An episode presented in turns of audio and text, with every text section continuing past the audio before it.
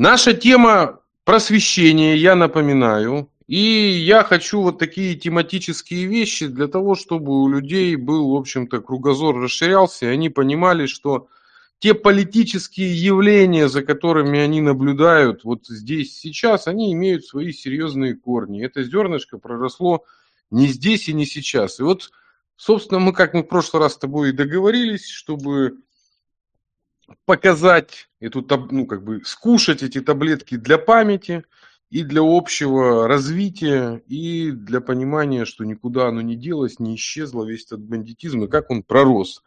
Что, начнем сегодня с Ермака, уважаемая Татьяна Николаевна? Да, да, да. Он настолько классический персонаж, просто вот эталонный, можно сказать. Честно говоря, вот э, я его знала с незапамятных времен и, и помыслить не могла, что он настолько высоко взлетит. Вот. Кто бы мог подумать, как говорится. Вот э, народ-то не знает, что этот фактический президент, потому что Зелебобус весь на коксе, там весь э, занят своими делами и так далее, а фактически страной-то рулит Ермак. А кто такой Ермак? Никто-то толком и не знает. А я-то помню этого клоуна еще тогда, когда он был сутенером у самки Богомола, то есть у Оксаны Хант.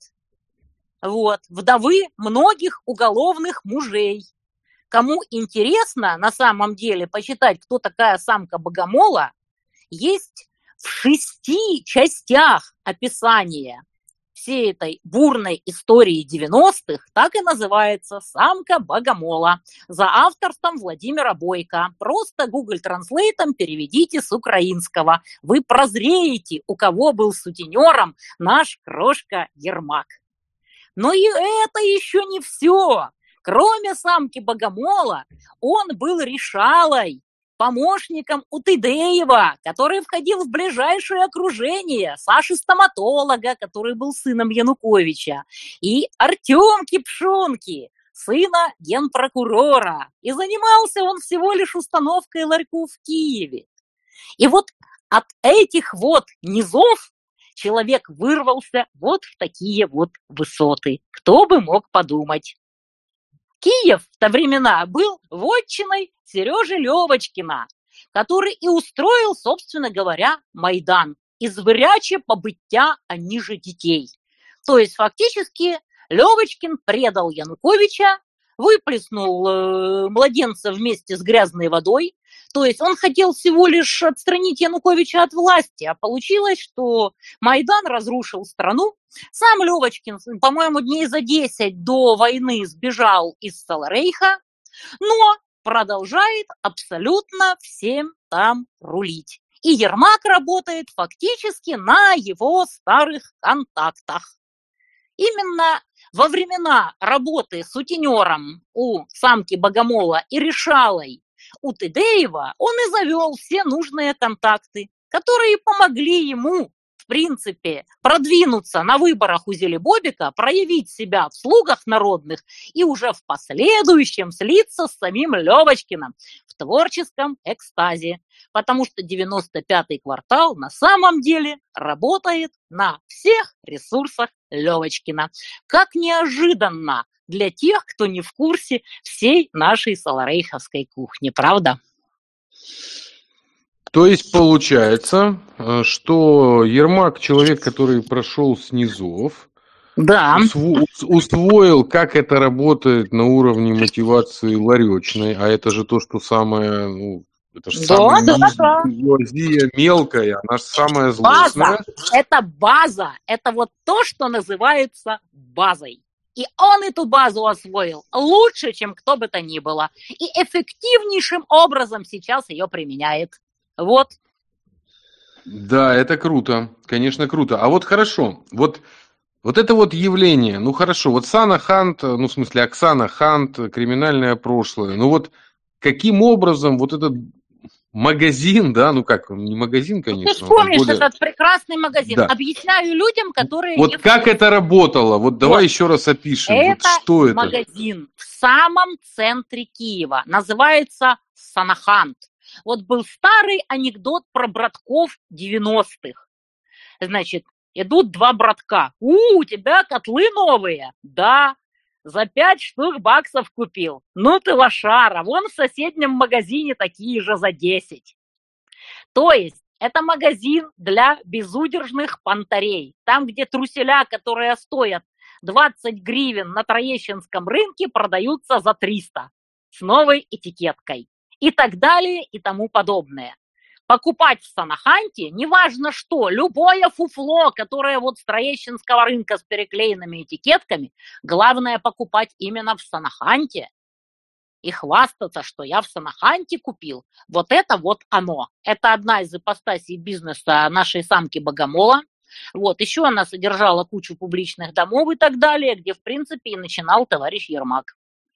Вот, это надо понимать менталитет этой публики. Вот они такие были, и они такие и остаются. И другими они не будут уже никогда. Они просто такие от природы. Ну, а вот бордельный бизнес, это о каких приблизительных годах-то идет речь? 90-е. 90-е. Конечно, это все те самые времена, когда был самый расцвет. Он у нас 73-го же, по-моему, года. Да, он мой ровесник. Он мой ровесник, я 72-го. Это mm. все те самые благословенные, мать их, 90-е.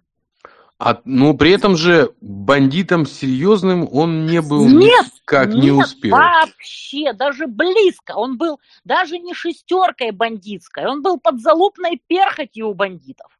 И тем не менее, он Хорошо. выбился благодаря своей прилежности, трудоспособности, внимательности, готовности всем услужить, за всем отследить и все такое. То есть вот, вот это именно вот середняк с плотной задницей, очень упорный и очень работоспособный. Железная жопа, да? Да, да, да, да, это наш товарищ Ермак. Хорошо, давай тогда дадим тоже расклад и себе напомним, я уже не очень помню. А вот в 90-е с точки зрения уголовного мира, что из себя Киев? Потому что так-то был очень советский город, да, а потом каждый город развивался по-своему, да, и у него у каждого была своя история. Рынки, прекрасные рынки, контроль над ними и все такое прочее. Перестрелочки, ну, в общем, ничего особенного.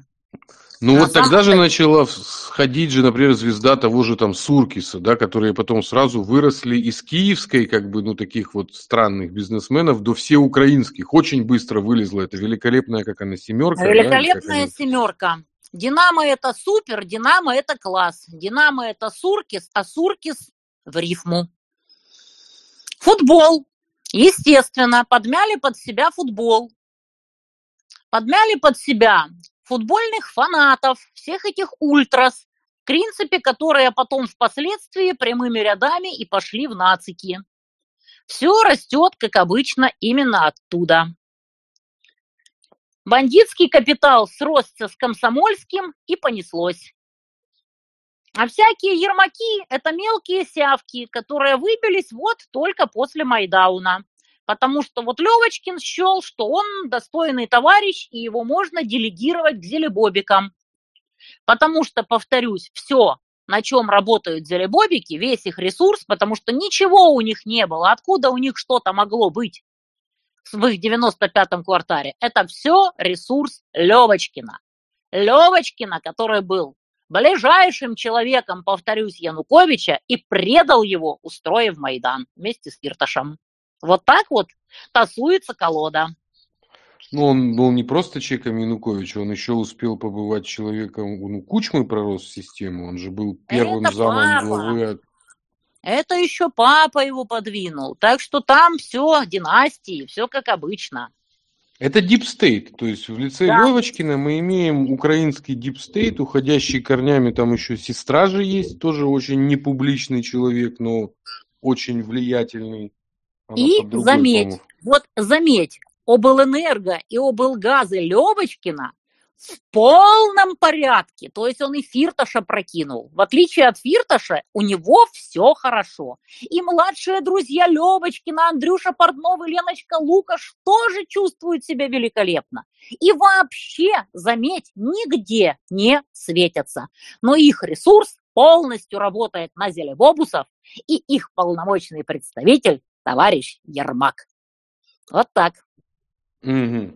То есть на уровне дипстейта мы имеем дело с сделкой внутренней, где, ну, я сейчас про первый этап, да, где, например, системы Коломойского делегировали медиаресурсы лоббистский, а Левочкин, получается, делегировал там, весь скажем, фрейм, административно, ну, коррупция да, плюс весь фрейм. Да? Всех mm администраторов, можно сказать. Фрейм, то, что называется фрейм. То есть вот внутренняя структура. Потому что, обрати внимание, окружение Левочкина и он сам фактически единственные, кто ничего, по сути, пока в Саларейхе не потерял. Их никто не трогает, о них все забыли. Вот Левочкин свалил за 10 дней до войны и вообще с тех пор не отсвечивает.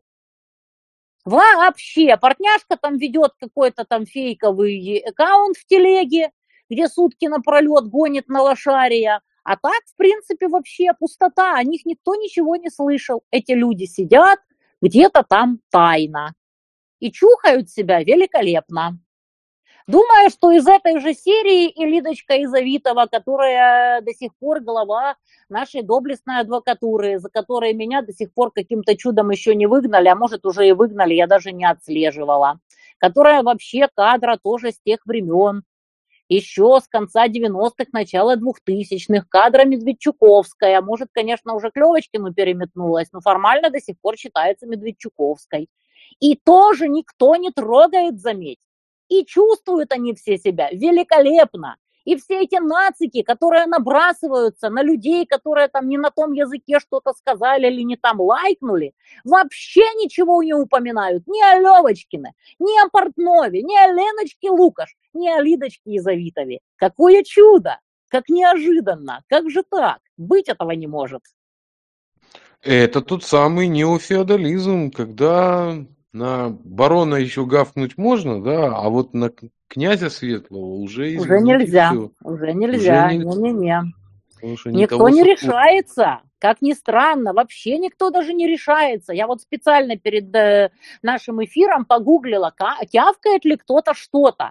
И с изумлением заметила, что на днях, почему я вспомнила о Лидочке Изавитовой, внезапно о ней вспомнила упячечка, украинская правда. Я так удивилась. Первый раз за все вот это вот время о Лидочке Изавитовой кто-то вспомнил. А о Левочкине, о Портнове и Леночке Лукаш не вспоминает вообще никто. Чудо-то какое, а? Давай тогда на, на уровне схемы разберемся. И Лукаш, и Портнов – это в первую очередь юристы. Причем да. юристы, как, как то, что называется, схематозники, да? То схематозники, есть... конечно, закончившие какие-то помоечные бурсы, вообразившие себя великими юристами. А в чем было вот это вот схемы Левочкина, да, ну вот как, каким образом он свою паутину расставляет? Ну, допустим, Коломойский, там, рейдерство, бандитизм, запугивание, коррупция, подкуп, да? А Левочкин это какой тип вот украинского такого серого кардинала? То есть какого Своих людей. Везде своих людей. Где-то схематозники, где-то рейдеры, где-то какие-то обычные бюрократы, которые вот сидят просто крысами канцелярскими. В общем, это вот везде расставлены вот такие люди, примерно как Ермак, ну просто Ермак пробился выше всех. А так там вся публика вот такая и примерно такая. О них никто не знает, о них никто не слышал, они нигде не светятся, не ведут соцсети, их фамилии никому, никому ни о чем не скажут. Это тихие, незаметные крысы. А Ермаке-то тоже никто ничего не знал до поры до времени. И вдруг да. внезапно этот бывший сутенер выпрыгивает, как черт из табакерки, становится публичным, вещает какой-то бред, и только те, кто знал его всю карьеру, его путь восхождения от сутенера до фактически первого человека в стране, конечно, смотрят на это и обалдевают. Но мы-то еще знаем, откуда он взялся, и знаем товарища Левочкина. Но меня поражают все эти кастрюлеголовые майдауны, которые обязаны вообще всем этим госпереворотам именно Левочкину и зверячему побытию они же детей. Ты ж помнишь, это как рояль в кустах. Если да, бы не это зверячее побытия, которое внезапно затранслировали на Интере, может, Майдаун и заглох бы. Но Левочкин вдохнул в него новые силы, развел лошье кастрюлеголовое, и Майдан таки получился. Да, это было ключевое событие, как потом снайперы, ну и дальнейшие ключевые события. Если бы Левочкин тогда не сделал Майдауну boost со звірячим побиттям онижедетей, думаю, что он имел все шансы заглохнуть. Но вот, вот такова роль личности в истории. И сейчас его протеже рулит Саларейхом.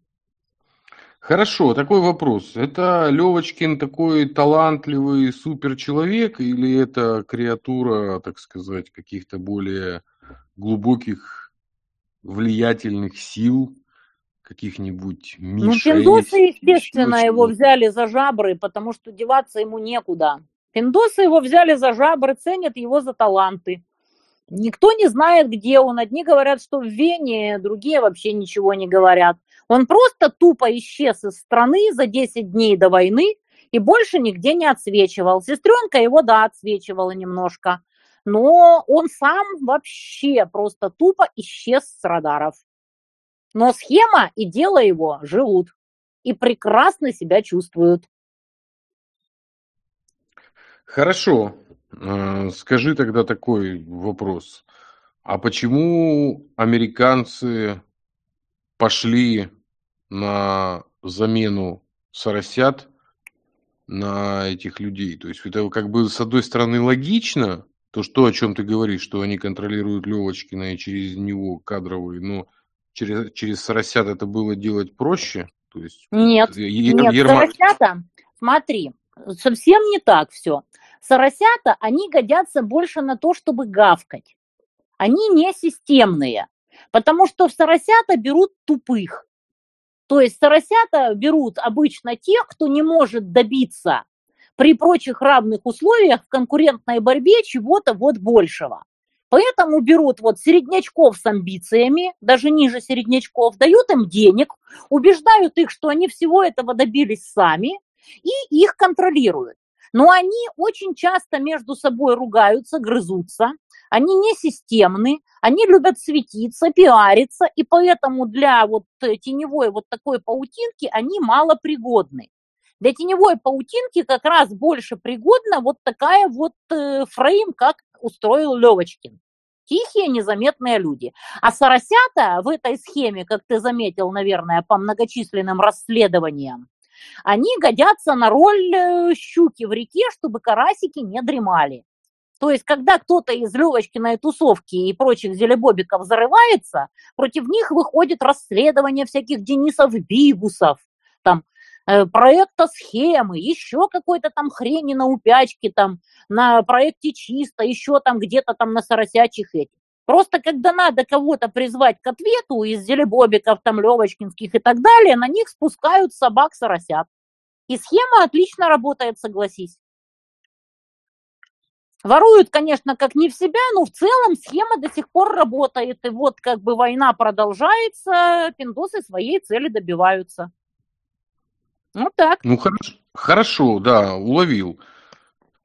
Ну, Ермак там, кем он был, какая разница. Сейчас он занял, в общем-то, по, ну, кабинет, в да. котором можно рулить. Ну, то есть тогда, получается, он имеет шансы стать новым Левочкиным, потому что ему же это все делегировали. То есть он станет главным. Ух, тут непонятно, потому что неизвестно на самом деле э, вот все вот эти вот вопросы контроля, личной преданности и всего остального. Мы же не знаем, какие у них между собой внутренние связи. Кто кого перекупил, кто кого чем держит. Тут это все висит на очень тонких соплях. Поэтому совершенно не факт, что Левочкин был столь глуп, чтобы отдать ему ресурс, скажем так, в полное безграничное владение. И не факт, что Ермак смог отжать этот ресурс там хитростью или силой. А такое бывает, когда ты работаешь на чужом ресурсе, а внезапно тебе говорят, вали, милый, больше мой ресурс на тебя не работает. И вот это вот будет вопрос, если между ними случится какой-то конфликт, Мы, конечно, об этом вряд ли узнаем, разве что по косвенным признакам. Непонятно, сумел ли Ермак подкопать под Левочкина, или Левочкин сохраняет контроль над своей структурой и над своими людьми. Этого мы, конечно же, не знаем. Вот именно потому, что эти люди нигде не светятся, нигде не пиарятся, и мало кто вообще о них знает, кто из них с кем и как связан. Вот в этом сила Левочкина, что он сделал тайную фактически структуру. А хорошо, он был единственным или кто-то тоже пытался нечто подобное выстраивать? Ну, я так понимаю, Медведчук в свое время, когда он был вот на вершинах власти. Да, пытался, конечно. Ну вот я же говорю, Лиду Изавитову до сих пор подозревают в том, что она человек Мудачука, но ее даже до сих пор не трогают что как бы многих наталкивает на мысль, что обмен азовцев на Мудачука включал еще в пакете и какие-то гарантии неприкосновенности для каких-то людей Мудачука, типа Лидочки Изавитовой. Так что тут все может быть связано таким количеством самых разных связей тайных, что откуда бы нам это знать. А там просто такие люди, которые вряд ли будут об этом всем болтать, даже если что-то где-то не сложится, потому что знают, что это, мягко говоря, смертельно опасно. Хорошо. Ты жив, потом ты что-то рассказал, и ты внезапно умер. Такая досада. Мало того, умерла вся твоя семья, а что еще более досадно. Поэтому такие люди обычно молчат. Ну хорошо, а каким образом а, внешние управляющие их э, держат э, под контролем. Они же переплетены в том числе и связями. Мы же знаем, что криминальный мир постсоветский переплетен. Москва, Киев, там, Самара, ну, Не, Питер. ну, что тебе сказать? Если до сих пор э, работают всякие там нефтепроводы, газопроводы, вот, и даже повышается плата за транзит, и с этим все соглашаются, работают всякие зерновые и мячные сделки, то кто-то же об этом договаривается. Есть же какие-то тайные переговорщики, которые ведут эти тайные переговоры. И народу об этом никто никогда ничего не расскажет. Я-то это знаю просто потому, что крутилась слегка в этих всех милых кругах до Майдауна. И кое-кого знаю. И примерно знаю, как это все работает. А у кого какие с кем связи, просто особенно сейчас, тебе просто говорят, делай то-то, закрой рот там-то, вякни там-то. Не сделаешь, внезапно исчезнешь. Все, вопросов нет. Портнов-то, ты ж помнишь эту прекрасную историю, когда отрезали голову судье, и голову так и не нашли? Ой, да, помню, какую-то новость вот. была об этом. Прекрасная была история. Судье отрезали голову. И голову не нашли, голова исчезла. А потом по делам, которые, по слухам, были очень связаны с товарищем Портновым и приближенным к нему лицам, судьям, которые слушали эти дела, отправляли фоточки этой головы. Как ты думаешь, какие решения принимали судьи? Прекрасный метод. Самые смелые брали самоотвод. Менее смелые принимали такие решения, которые были выгодны Портнову и товарищам. От нескольких судей я слышала эту прекрасную историю, что к ним приходили конверты с фоточками этой головы, этого судьи. Вот так. Вот примерно так работают эти милые люди. Прекрасно. Просто няшечки. То есть в этом смысле американцам даже просто работать, потому что это просто мафия, с которой можно работать так же, как со своей мафией. Естественно, да? естественно. Поэтому как бы я поражалась, честно говоря, тупорылости регионалов, вот, которые все отдали в руки всей этой тусовки Левочкину, Артемке Пшонке, Саше Стоматологу, ну и которые закономерно привели страну к тому, к чему привели. Хорошо. Тогда получается, в каком коридоре находится Ермак? Вот его, значит, вознесло на вершину. Вознесся он одновременно ну, стараниями, да, своими, то есть да, очень плоской задницей, это правда. Работоспособностью, упорством, прилежанием, это правда. Да, второе, то, что он крутился в этой среде, и в этой среде он прошел с низов до верхов. То есть он понимает, как устроено то, что называется. Да, именно с самых верхов. Ты же знаешь, как у нас критикуют там тех, кто сразу там несется в генералы ГАИ, потому что любой генерал ГАИ должен начинать свою карьеру с махания полосатой палкой на перекрестке. А каждый Ермак должен начинать мелким сутенером, у Оксаны Хант, прежде чем дорваться до высот. Так вот, действительно Ермак прошел все абсолютно ступеньки на этом пути, ни через что не перепрыгивая.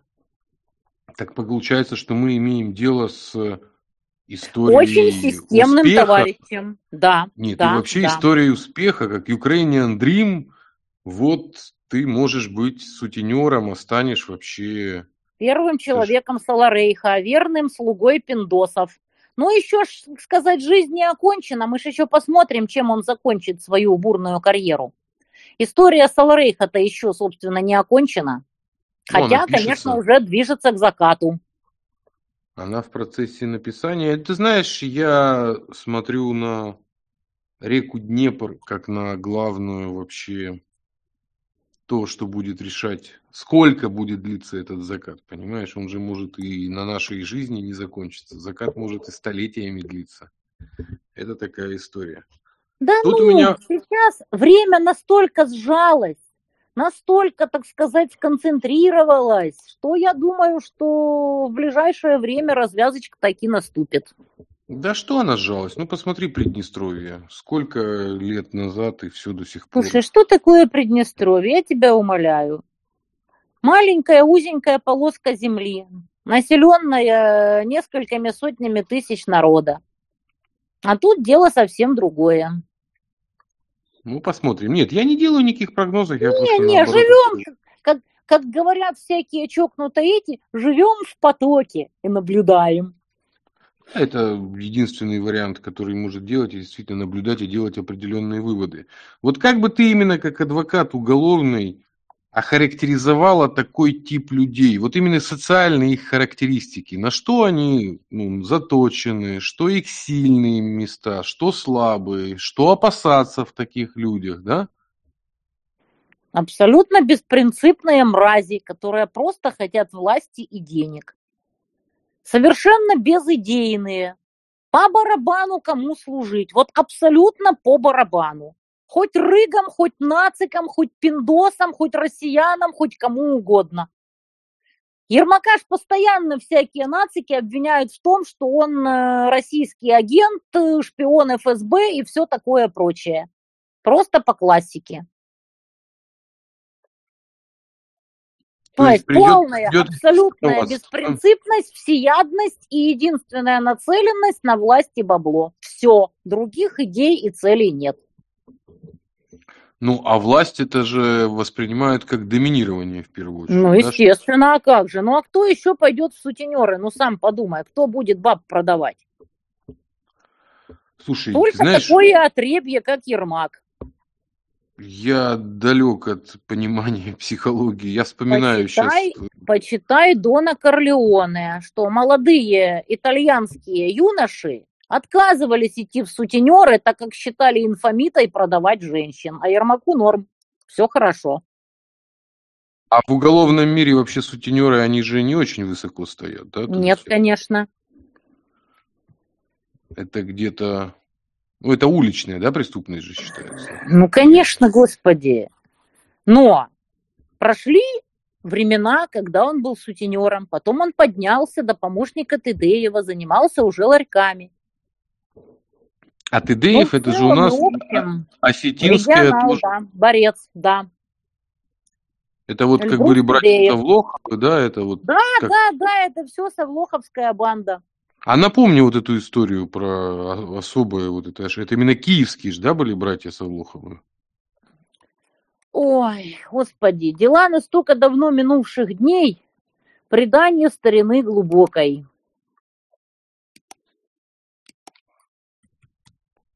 Я помню еще судья Замковенко судил Савлохова в Печерском суде. Я даже была помнится, на судебных заседаниях. Так что давненько это все было. Вот. Ну, как ты ж помнишь, мы бывшие спортсмены, а ныне ракетмены. А что ж нам было вены, по-вашему, вскрывать? Вся эта вольная борьба, бокс, классическая борьба, дзюдо, самбо, все пошли потом во всякие ОПГ. Вот была ОПГ Савлохова. Так что все это оттуда. Все мы родом из тех И эта времен. ОПГ, насколько я помню, очень неплохо разрослась и даже вырос трансграничный бизнес. Это сеть казино «Сплит». О да, да. было и такое.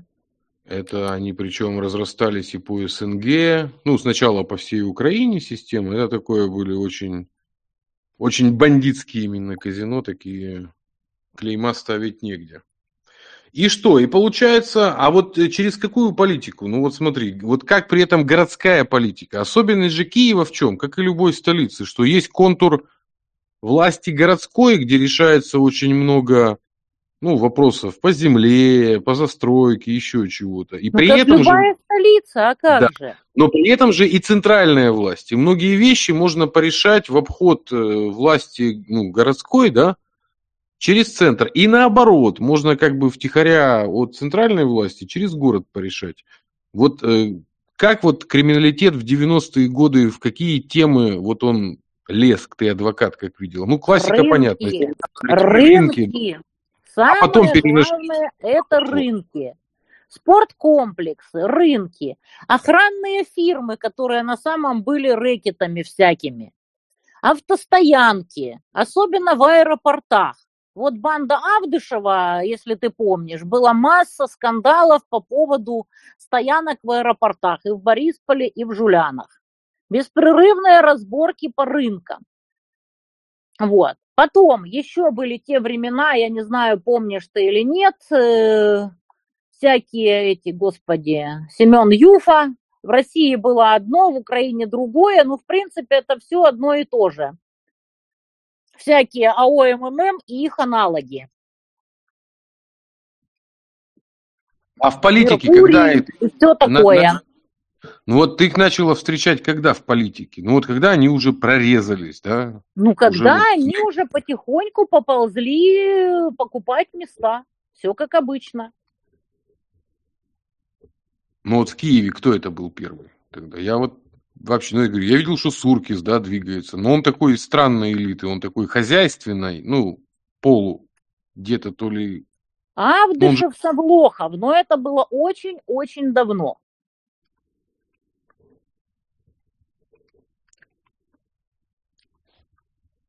Из ныне действующего криминалитета.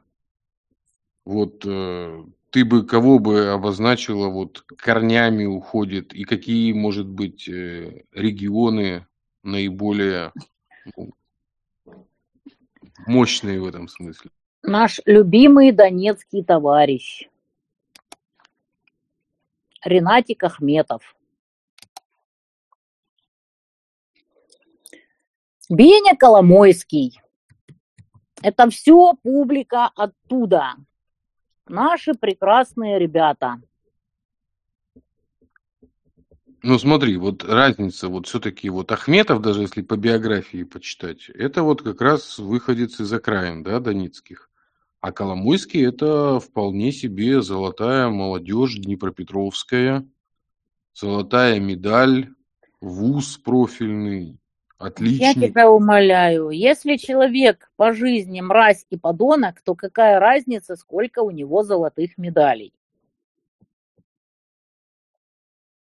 Гений и злодейство вполне себе совместимы, как известно. Так что без каких-либо особых проблем. Но Вот мы- Ахметову повезло грохнуть Ахата Брагина. Вот э, повезло, случилось. И при этом выжить самому. Вот. Беня вообще уцелел каким-то совершенно непонятным чудом. Вот. Авдышев, Савлохов, увы. Как говорится, до свидания. Но это на самом деле особой роли не играет. Кто из этих сперматозоидов э, первый добежал до цели? Они все примерно одинаковые подонки. И кто из них выжил, это по большому счету дело случая. Это огромное количество такой публики, специфической. И кто из них победил во внутривидовой борьбе, повторяюсь, это прежде всего дело случая. Любой из них мог погибнуть примерно 100-500 раз. Ну, кто-то погиб, а кто-то выжил. Я не думаю, что что-то изменилось бы, если бы, допустим, вместо Ахметки выжил бы Ахать Брагин, условный. Ничего не поменялось бы. Вообще ни разу. Ну, возникает проектный вопрос из этого всего. И что с этим всем делать в условиях, ну, например, установления контроля? Потому что этот Deep State, он прорастает на всех уровнях кадры расставлены везде. Я это многократно видел ну, во всех городах и во всех районах, что этот этого человека, этот этого. Оно еще переплетено за 20 лет еще и системой там ООшек, кто где учредитель, еще и детей переженили. Да, детей переженили. Ну, все как обычно, все как в средние века. Но бывают и конфликты. Там э, переженили, а кто-то кому-то изменил кто-то от кого-то ушел, кто-то с кем-то развелся. Тоже постоянно такие скандалы, сплошь и рядом, тоже как э, во все времена. Ничего нового, ничего уникального. Просто ну, менять правила игры, да и все.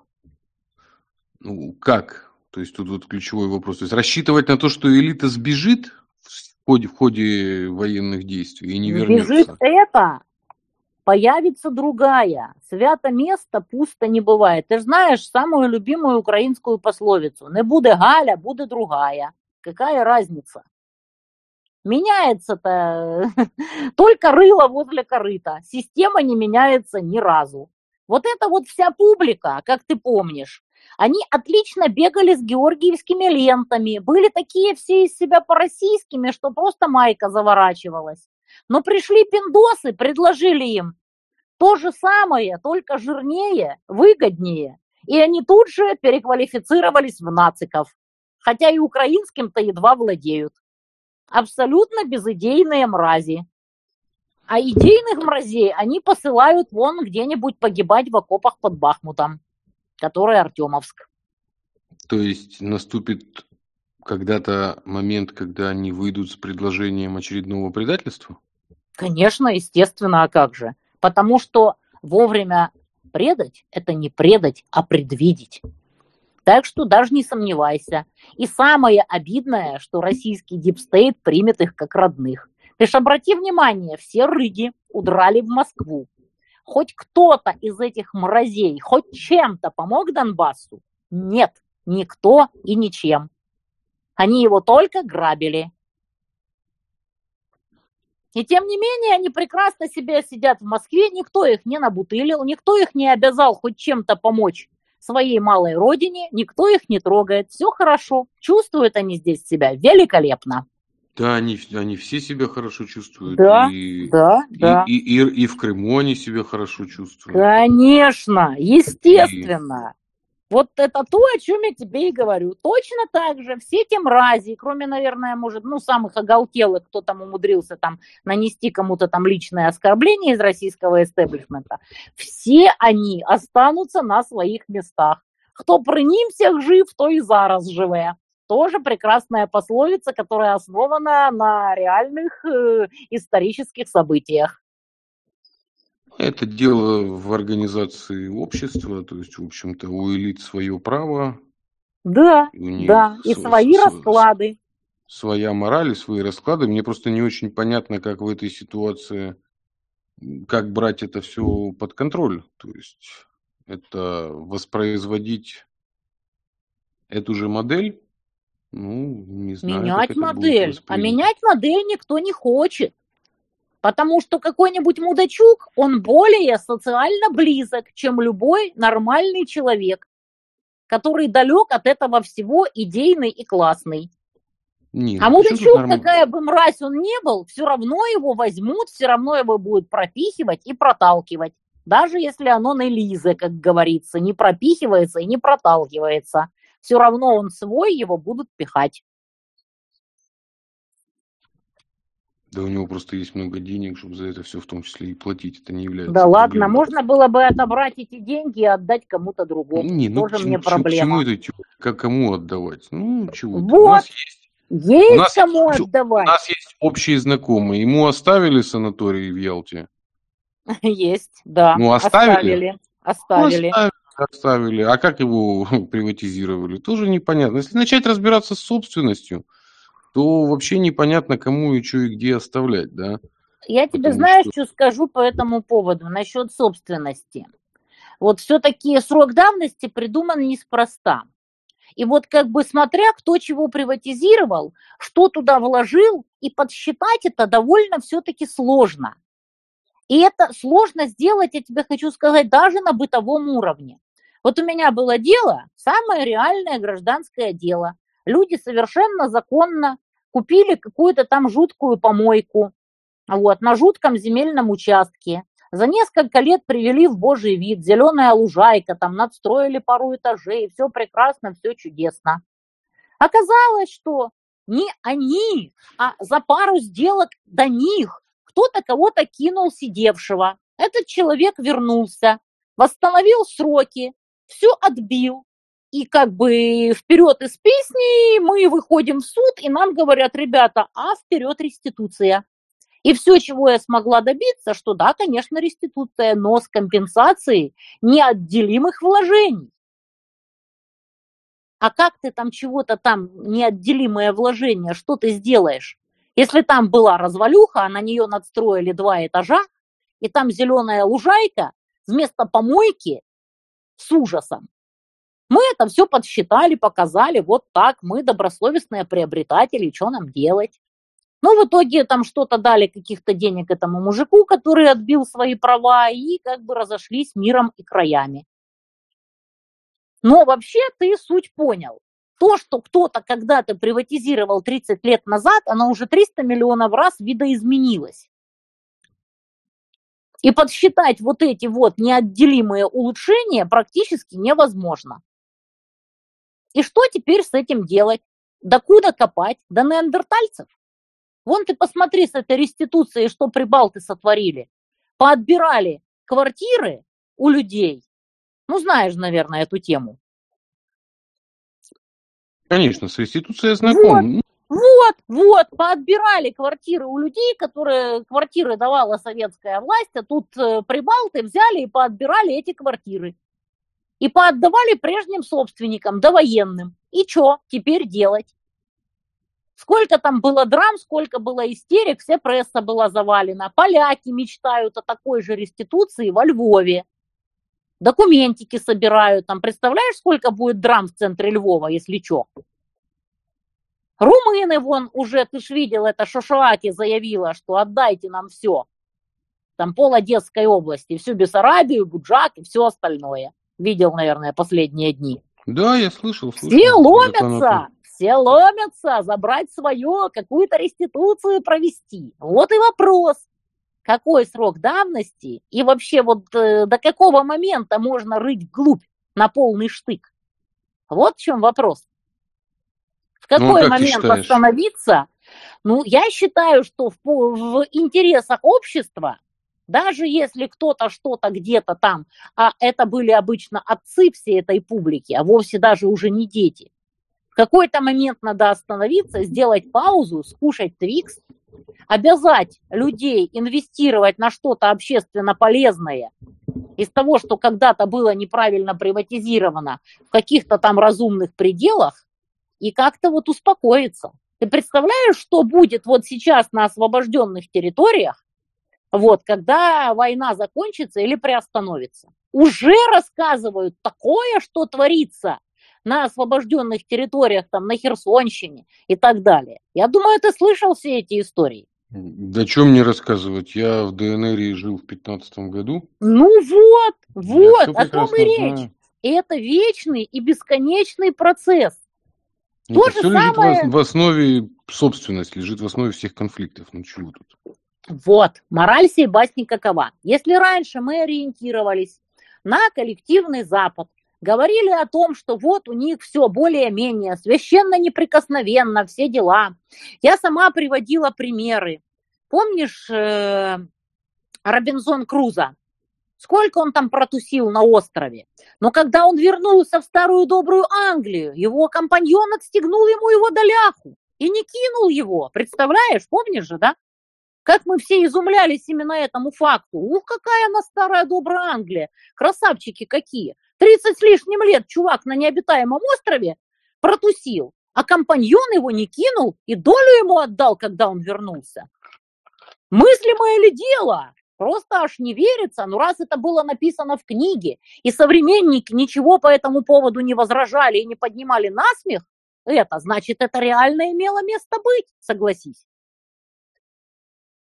То же самое. Книга. На доверие наши купцы да. работали. Нет, так дело в том, что это действительно было так, потому что иначе современники подняли бы это просто насмех. Еще одна любимая книга Джен Эйр, прекрасный мистер Рочестер. Вот. Джен Эйр, там все дела. Бедная сиротка. Вообще, у которой не было ни хрена, для которой 10 фунтов в год это охренная зарплата. Внезапно получает наследство 20 тысяч фунтов. Это невероятная сумма просто по тем временам. И ее никто не прикопал в канаве, никто не отжал у нее это наследство. Ее нашли и отдали ей это наследство, ты представляешь? И современники тоже не подняли насмех эту историю. Согласись, если бы она была нетипичной, или бредовой, или вот такого не могло бы быть, современники бы написали это в комментах, как ну, а говорится. А, хорошо, э, в, чё, в чем прикол этих примеров? Что типа верят на прикол? Да, что? вот раньше коллективный Запад считался, что вот у них, видишь, как все хорошо с правом собственности. И что они сделали сейчас?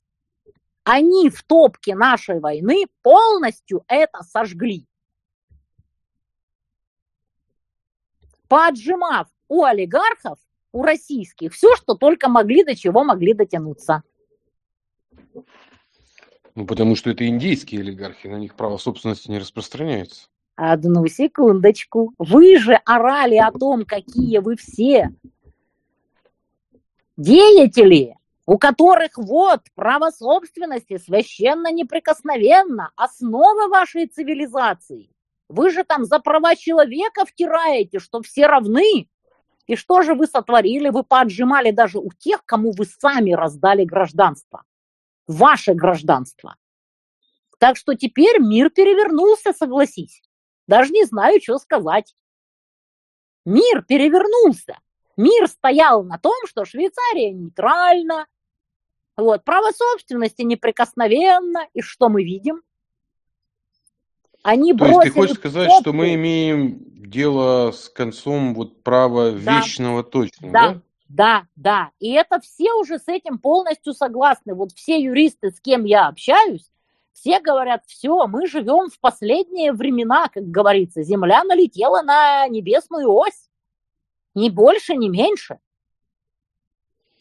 Но ведь получается, что в таких ситуациях как раз такие типажи криминальные, как Ермак, имеют наивысшие шансы, потому что они изначально ориентированы на а, жизнь вне права. Ага-ха, что тебе сказать по этому поводу? Они-то как раз-таки и воспользовались тем, что вот право собственности, мы за него там топим, у нас просто есть больше ресурса, чтобы его отстоять. А во все времена все, кто на переломе ломится чего-то добыть, в очень большой процентовке лежат по кладбищам. Я не помню, кто-то там приводил статистику, кто изучал вот именно вот бандитские движи 90-х. Так там сказано, что у простого быка шанс выжить был процентов 10. У торпеды рангом повыше всего процентов 5. А у таких пацанов, как э, Ахметов, Коломойский и так далее, всего-то полтора-два процента. Кладбища завалены такими вот веселыми и бодрыми товарищами. Выжить повезло единицам. И еще раз повторюсь, они выжили не потому, что они лучшие. Они выжили потому, что им повезло, как везет одному из миллионов сперматозоидов, который ничем не лучше и не хуже. Просто он оказался в нужном время, в нужном месте, ему повезло не сдохнуть. Вот то же самое и ждет при нынешнем переделе власти и ресурса. Ты посмотри, сколько уже полегло товарищей, которые вот пришли за деньгами и славой, а сколько их еще поляжет. Выживут единицы, как обычно. Для меня показатель поведения вот этого второго Кирилла Тимошенко, который видно, что это мальчик из приличной еврейской днепропетровской семьи, и как он воспользовался и спрыгнул с этого всего. Еще и не вообще... факт, что кто-то его не найдет, не догонит и не снесет ему башку. Понимаешь, да, да, дело я... в чем? Самые я умные, понимаю. самые умные, кого я знаю, они спетляли где-то в 15-16 годах там заколотив там десяток другой миллионов, они спетляли, о них никто с тех пор не слышал, не знает, они где-то там сидят во глубинах сибирских руд, не сибирских, конечно, а европейских, а то и там свалили за лужу, то есть за океан. Во глубине донских да, руд, назовем. Да, дубайских и прочих, да. Они сидят и молятся, чтобы никто о них не вспомнил. Хотя, естественно, у них очень много врагов, которые помнят о них, родных, и только и ждут момента, чтобы до них добраться и снести им башку. Потому что у людей, как ты знаешь, очень долгая память. Так что нас еще ждет немало таинственных и внезапных смертей и прикрых самогубств. Все еще впереди. Выжить да. удастся очень-очень мало кому, как традиционно во всяких таких исторических передрягах. Да, я с интересом наблюдаю, как в том числе, когда выйдет один из бывших больших начальников одной из республик Донбасса. Вот. А, Ха, ха. Вот, о котором в Донецке не принято называть, говорить слух, потому что могут всплыть и фамилии, в том числе и куча действующих начальников, но мы об да, этом не будем. Да, да, да. А сейчас во многие места пришли чистолюбивые дублеры. Дай бог им лучше бывших-то сыграть, а бывшие тоже могут вернуться.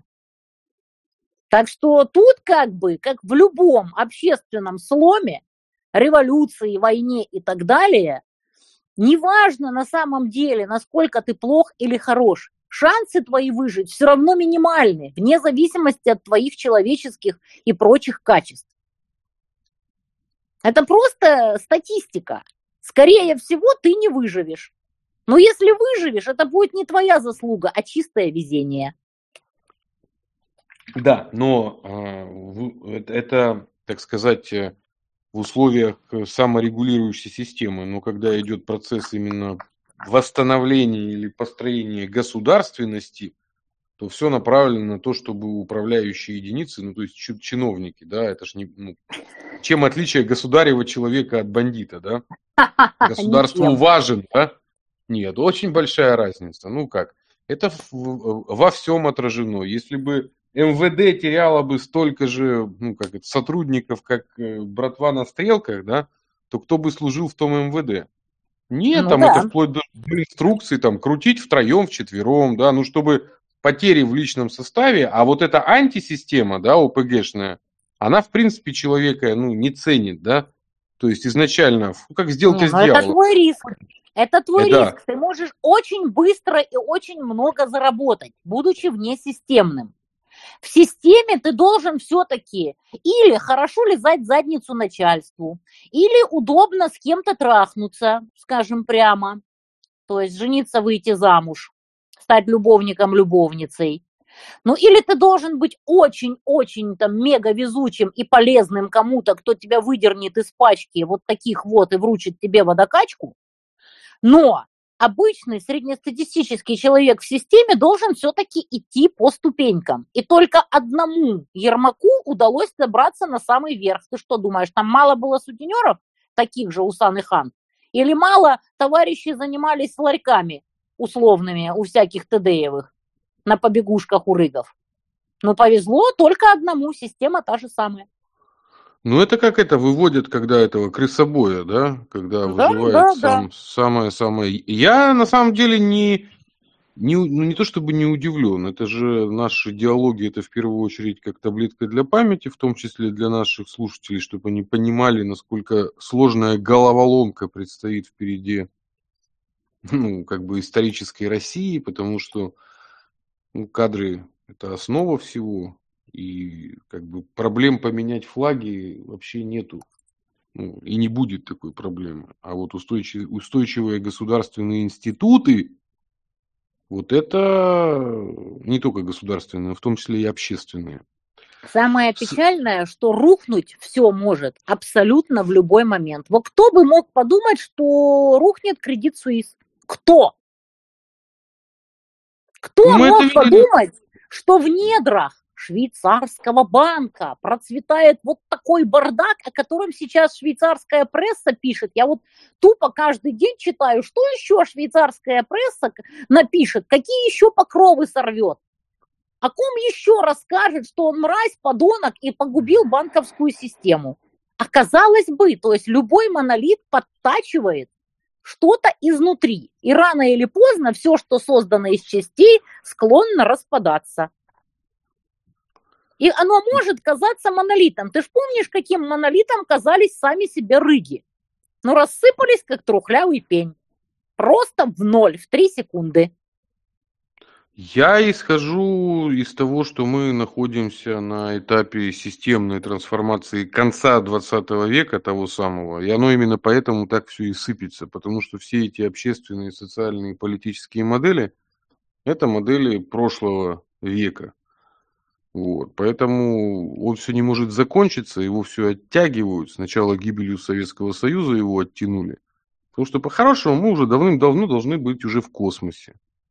Вот, потому, ну, потому что мы не тем начали заниматься в 90-е годы. Мы ушли внутрь человека, электроники. Ну, после того, как рухнул Советский Союз, потому что конкуренция двух сверхдержав вело человечество да, в покорение да, космоса. Да. И а надо было дождаться, надо было дождаться, пока наконец-то китайцы станут настолько крутыми, чтобы составлять реальную конкуренцию. И пиндосы а... настолько ослабнут со своими БЛМами, ЛГБТ-повесточкой и вот, борьбой за климат и прочим бредом. Да, но сейчас мы, к сожалению, имеем то, что имеем, поэтому мы будем как бы бороться. Но нам нужно понимать, что внутри, на периферии, вот эти вот явления, такие как Ермак, это всего лишь иллюстрация, что... Да, да, да, это... да. Что главное, чтобы люди не думали, чтобы люди не думали, что Ермак какой-то там особенный, там уникальный. Нет, это обычный сперматозоид, один из миллионов, оказавшийся просто в нужное время, в нужном месте. Но наша задача показать, что это за социальный вид и тип этого сперматозоида. Во что, в какого, да, как да, бы, да, в какого да, да. он может развиться. Так что это, я считаю, очень важно. Ну что, Татьяна, спасибо тебе большое за подведение наших неофеодальных сегодня итогов. Такой у нас марафончик получился насыщенный. Мы, мы разобрали с разных сторон. Вот, ты добавила вот такую прекрасную уголовно-адвокатскую именно изюминку сознанием украинской темы. Спасибо тебе большое. Будем продолжать. Не за что. Давай. Пока-пока.